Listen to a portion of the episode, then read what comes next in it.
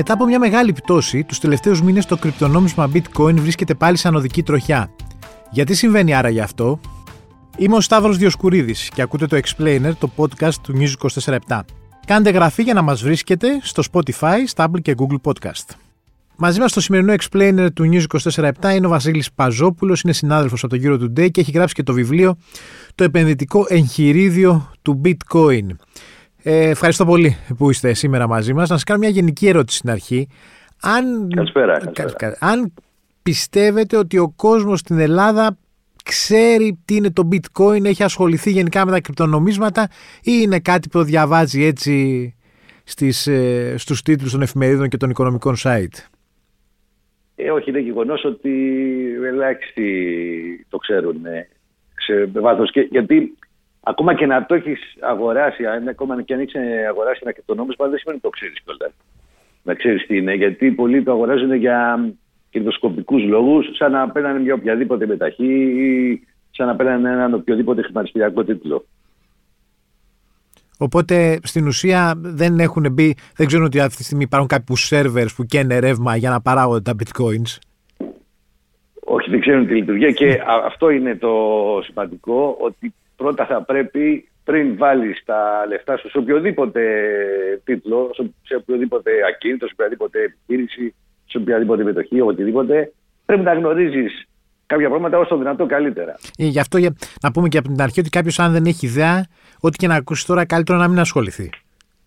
Γιατί στο τέλος. Όχι μπορεί... να ασχοληθεί τώρα, είναι η κατάλληλη στιγμή να ασχοληθεί. Όταν λέμε να ασχοληθεί όμως να μάθει. Πρώτα ναι. μαθαίνεις και μετά ε, βάζει τα χρήματα. Γιατί πολλά, πολλά ακούγονται είτε θετικά είτε αρνητικά. Ακούγονται ότι μπορείς να βγάλεις πάρα πολλά χρήματα πολύ γρήγορα. Και όντως αυτό σε κάποιο βαθμό συμβαίνει. Ακούγεται ότι μπορεί να χάσεις τα χρήματά σου πάρα πολύ γρήγορα. Και αυτό συμβαίνει. Και αυτό συμβαίνει, ναι. Λοιπόν, το βασικό όμως είναι το εξής: να αρχίσεις να μαθαίνεις. Γιατί όντως είναι η χρονιά, το 2024 είναι η χρονιά του Bitcoin. Από την έποψη πια, όχι αναγκαστικά χρηματιστηριακά, όχι αναγκαστικά ότι θα ανέβει η τιμή του, αλλά ότι πλέον το τραπεζικό, το παραδοσιακό τραπεζικό κατεστημένο, και μιλάω για την Αμερική που όντως από εκεί πέρα ξεκινάνε όλα, εκεί που ήταν αρνητική, ε, επιφυλακτική ή τέλος πάντων ε, αποκάλυπτα εχθρική με το bitcoin, πλέον σταδιακά όλοι έχουν γυρίσει, σχεδόν όλοι μάλλον, έχουν γυρίσει θετικά προσκύμενοι. αυτό δεν είναι περίεργο. Δηλαδή μέχρι το τέλος του, μέχρι το τέλος του 22 ας πούμε και μέσα στο 23 βλέπαμε ότι το, το bitcoin ήταν συνώνυμο του σατανά, ότι είναι μια φούσκα, ότι βάζετε τα λεφτά σας στο πουθενά, ότι είναι αέρας, ότι τα, θα τα χάσετε όλα και ξαφνικά βλέπουμε σε, από τη μια μέρα στην άλλη να ανακοινώνουν ότι ας πούμε μπαίνει μέσα ας πούμε, στη, στα, στα, στα fans και μπορεί να ανταλλάσσει και bitcoin μαζί με τα άλλα προϊόντα. Ε, αρχίζει να το μαθαίνω σιγά σιγά. Αυτό είναι. Άμα, άμα ξεφύγεις, ακούστε, και εγώ να μην κάνω τον έξυπνο που τώρα θεωρούμε έτσι αρκετά καλός γνώστης του αντικειμένου. Ε, όταν το πρωτάκουσα για τον Bitcoin, λέω: Ωραία, φίλε, τι σκεφτήκανε για να φάνε τα λεφτά του Κοσμάκη. Δεν πήγε το μυαλό μου ότι υπήρχε κάποια αξία από πίσω. Γιατί έτσι όπως έτσι όπως ακουγόταν, ότι υπήρχαν κάποιοι υπολογιστές και φτιάχνανε χρήματα. Λοιπόν, και, ε, μετά το δεύτερο βήμα που κάνουν συνήθως όλοι είναι να ασχολούνται για κερδοσκοπικούς λόγους. Όπως και εγώ. Πήγα, λέω: Εντάξει, αφού κερδίζουν άλλοι, γιατί να μην το κάνω κι εγώ. Αλλά μετά όμως το τρίτο βήμα, που δεν το κάνουν όλοι, που μαθαίνουν τι ακριβώς είναι το bitcoin, τότε τα πράγματα αλλάζουν. Καταλαβαίνεις ότι είναι κάτι που, έχει, που είναι ιδιαίτερο, που μπορεί να μεταμορφώσει ολόκληρη την οικονομία και δεν υπερβάλλω σε αυτό, το ολόκληρο το οικονομικό σύστημα, να το κάνει όχι μόνο πιο δίκαιο, αλλά και πιο αποδοτικό, να αυξήσει την παραγωγικότητά μας. Και, και τι εννοώ με, με, δύο λόγια να εξηγήσουμε λιγάκι ναι, ναι. τι είναι το, το bitcoin. Για ναι, να ναι.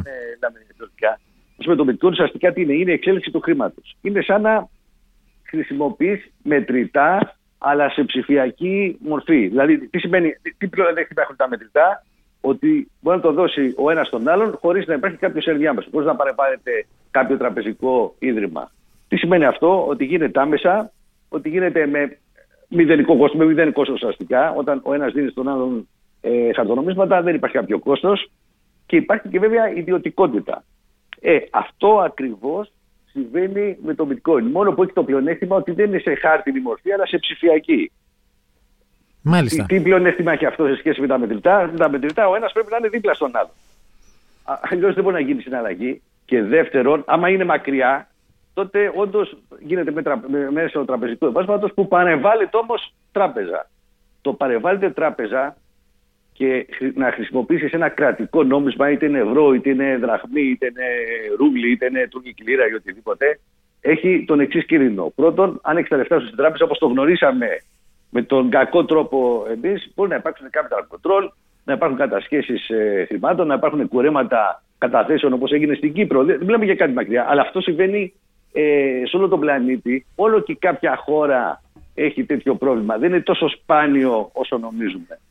Και βέβαια το άλλο μεγάλο πρόβλημα έχει που υπάρχει η απαξίωση του χρήματος. Σταδιακά απαξιώνεται το χρήμα. Και απαξιώνεται όχι τυχαία, απαξιώνεται για διάφορους λόγους. Είναι έτσι η φύση του χρήματος που ε, απαξιώνται σκεμμένα από τις κεντρικές τράπεζες και τις κυβερνήσεις. Δηλαδή θα έχετε ακούσει όλοι, ίσως ειδικά με, το, την, ε, με την πανδημία, έγινε πολλής λόγος γι' αυτό, ότι θα θέλανε οι κυβερνήσεις, το ιδανικό είναι, τουλάχιστον αυτοί που έχουν σκληρά νομίσματα, να υπάρχει 2% πληθωρισμός. Μάλιστα. Τι σημαίνει 2% πληθωρισμός, σημαίνει ότι εσκεμμένα οι κυβερνήσεις, εσκεμμένα κεντρικές τράπεζες επιδιώκουν να χάνει αγοραστική αξία τα, τα χρήματά μας 2%. Γιατί, και, γιατί έχουν αυτή τη δυνατότητα καταρχάς ότι να, αυτό που λέμε να τυπώνουν σε εισαγωγικά να τυπώνουν χρήμα. Να. Λοιπόν, αυτό το, αυτό το πρόβλημα δεν υπάρχει στο bitcoin γιατί η, η, η παραγωγή του είναι ε, σταθερή και προκαθορισμένη. Όπως περίπου είναι ο χρυσός. Εδώ έχει τα πλεονεκτήματα του χρυσού, αλλά είναι σε ψηφιακή μορφή. Τι πλεονέκτημα έχει ο χρυσός, τη σπανιότητα. Δηλαδή δεν μπορεί κάποια κυβέρνηση να πει ε, τυπώνω χρήμα και ξέρω, διπλασιάζω την ποσότητα του χρήματος από τη μία μέρα στην άλλη. Γιατί, γιατί, γιατί υπάρχει αντικειμενική δυσκολία. Υπάρχει μια δυσκολία εξόριξης. Όσο και να θέλει μια κυβέρνηση, δεν μπορεί να διπλασιάσει την ποσότητα του χρυσού πούμε, που υπάρχει αυτή τη στιγμή στη, ε, στην γη. Ναι, η, τα bitcoin είναι συγκεκριμένα. Ο αριθμός τους είναι συγκεκριμένος στο bitcoin. Ακριβώς, δεν ανεβαίνει. Είναι συγκεκριμένος. Είναι συγκεκριμένος. Βγαίνει, ας πούμε, αυτή την περίοδο βγαίνουν 900 bitcoin την ημέρα. Του, μετά από τον Απρίλιο και μετά θα βγαίνουν και κάθε 4 χρόνια γίνεται στο μισό, θα βγαίνει από τον Απρίλιο και μετά τελειώνει τετραετία και γίνεται 450. Μετά θα γίνουν 225 και πάει λέγοντας.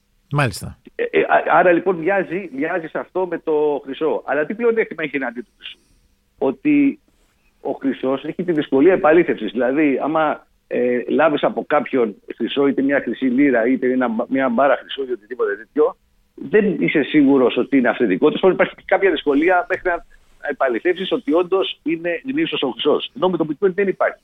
Είναι, είναι πάρα πολύ εύκολο. Υπάρχουν όμως άλλοι ο κίνδυνοι. Πάλι, ε, Υπάρχουν άλλοι κίνδυνοι με το bitcoin. Ναι, ο, ο χρυσός, μπράβο, έχει δυσκολία με μετακίνησης. Ναι. Έχει δυσκολία και κόστος αποθήκευσης. Ενώ με το bitcoin δεν υπάρχουν αυτά, είναι ψηφιακά. Όταν λέμε μετακίνησης, πες ότι έχω η τράπεζα της Ελλάδος, ας πούμε, ή οποιοδήποτε άλλος, ε, έχει ένα δισεκατομμύριο για παράδειγμα σε χρυσό. Και θέλει να το μεταφέρει όχι σε άλλη ήπειρο, όχι σε άλλη χώρα, όχι σε άλλη πόλη, στο δίπλα τετράγωνο. Πόσο καιρό θα θέλει να πάει, πόσο στρατός πρέπει να υπάρχει να το φυλάει, ντρόν, τεφραγισμένα, ράμπο, γύρω-γύρω, το πάντων τι χρειάζεται για να μπορεί να μεταφερθεί. Ενώ στο bitcoin τι γίνεται, πώς να μεταφέρεις ένα αξίας ενός δισεκατομμυρίου bitcoin μέσα σε λίγα λεπτά της ώρας και κόστος 3 ευρώ. Ναι. Πάντως, αν, μπορεί να. Σαν απλώς, ε, αν έχω εγώ τα λεφτά μου σε bitcoin και το ανταλλακτήριο πέσει, χάνω τα λεφτά μου. Δηλαδή υπάρχουν και εκεί προβλήματα. Αυτό είναι, ε, ε, εδώ είναι άλλο ένα πλεονέκτημα του bitcoin ως εξής όμως. Γι' αυτό λέω ότι χρειάζεται κάποιος να μάθει να κάνει ένα βήμα προς τη γνώση. Όντως, ε, αν δεν έχει τα λεφτά σου, όπως την πατήσανε πολύ με την FTX τέλο και με άλλα δραστήρια, ε, που ήταν ακόμα και μεγάλα αμερικάνικα, όπως και οι αμερικάνικες τράπεζες ε, καταρρεύσαν, όπως και η Ελβετική, η δεύτερη μεγαλύτερη Ελβετική τράπεζα έκλεισε. Ναι. Συγχωρέστηκε ακόμα και η Ελβετική τράπεζα που λέμε ότι είναι ξέρω Ελβετικέ τράπεζες, το συνώνυμο της ασφάλειας κτλ. Και αυτές έχουν πρόβλημα. Όμως, ε, ε, ε, τι γίνεται, αν έχεις τα, είναι, είναι σε αντιστοιχεία με το ευρώ. Αν έχεις τα ευρώ στην τσέπη σου, δεν σε νοιάζει αν κλείσει αύριο η τράπεζα. Δεν κινδυνεύουν. Τα έχεις στην τσέπη. Έτσι κάτι αντίστοιχο πρέπει να γίνεται με το, με το bitcoin. Αντί να τα έχεις στο ανταλλακτήριο, δηλαδή το αντίστοιχη, την αντίστοιχη τράπεζα, στο τρα, αντίστοιχο τραπεζικό λογαριασμό, να τα έχεις στην τσέπη σου. Δηλαδή σε ένα ψηφιακό πορτοφόλι. Που είναι ακόμα πιο εύχριστο βέβαια, γιατί δεν μπορεί να έχεις και πάρα πολλά χαρτονομίσματα στην τσέπη, γιατί μπορεί να χαθούν, ναι. μπορεί να στα κλέψουν. Ενώ στο bitcoin δεν γίνεται αυτό. Μάλιστα. Επειδή είναι σε ψηφιακή μορφή. Δεν μπορείς να τα μεταφέρεις. Να σας ρωτήσω τώρα κάτι. Ενώ στην αρχή του 23 το bitcoin είχε πιάσει ένα χαμηλό σχετικά με εκεί που είχε φτάσει τα προηγούμενα χρόνια, που είχε φτάσει και 80.000 δολάρια και κάτι τέτοιες εξωφρενικές τιμές το ένα. Ε, είχε φτάσει εκεί κοντά στα 22.000 δολάρια. Τώρα τι έχει γίνει και έχει διπλασιάσει πάλι την τιμή του και προσεγγίζει και τα 50.000 και θα τα ξεπεράσει; Υπάρχει το εξής. Ε, για δύο βασικά λόγους έγινε. Ο πρώτος είναι ότι άλλαξε η πολιτική των κεντρικών τραπεζών. Λόγω του COVID ήταν η περίοδος που είχαμε φτάσει στο σημείο αυτό που λέμε να, να τυπώνουν σε, ε, σαν να μην υπάρχει αύριο, δηλαδή σε πολύ μεγάλη ποσότητα. Αυτό όθησε όλες τους χρηματιστηριακούς τίτλους, όλα τα περιουσιακά στοιχεία τα, ε, τα, ενίσχυσε. Γιατί γι' αυτό, ας, ας πω για παράδειγμα, ανέβαινε ο, ο Standard Poor's, δηλαδή ο Αμερικάνικος γενικός δείκτης εισαγωγικά, ε, οι Αμερικάνικες μετοχές ανεβαίνανε παρόλο που τα εργοστάσια όλα αυτά και η οικονομία έχει παγώσει. Γιατί γινόταν αυτό, επειδή είχε αυξηθεί η ποσότητα του χρήματος και προσπαθούσαν να τη διοχετεύσουν κάπου και που πηγαίνανε στο, στο χρυσό, στις μετοχές, στα κρυπτονομίσματα κτλ. Λοιπόν, γι' αυτό αυτός ήταν ο πρώτος λόγος που ανέβηκε και μετά οι κεντρικές τράπεζες καταλάβαν ότι το είχαν παρακάνει, ότι είχαν βγάλει πάρα πολλά χρήματα και είχε αρχίσει να απαξιώνεται το χρήμα. Γι' αυτό δημιουργήθηκε και ο πληθωρισμός. Γι' αυτό άρχισαν να κρυβαίνουν τα, όλα τα αγαθά. Λοιπόν, και κάνανε το αντίστροφο. Άρα λοιπόν και αυτό το αντίστροφο ήταν που γκρέμισε όλους τους μετοχικούς τίτλους μέχρι ένα σημείο. Λοιπόν, το bitcoin ήταν, επειδή ήταν πιο καινούριο, δεν το πολύ ξέρανε. Είχαν πει και κάποιοι που όντως δεν το γνωρίζανε. Άρα λοιπόν μπορούσαν να το πουλήσουν και να τα αγοράσουν εύκολα.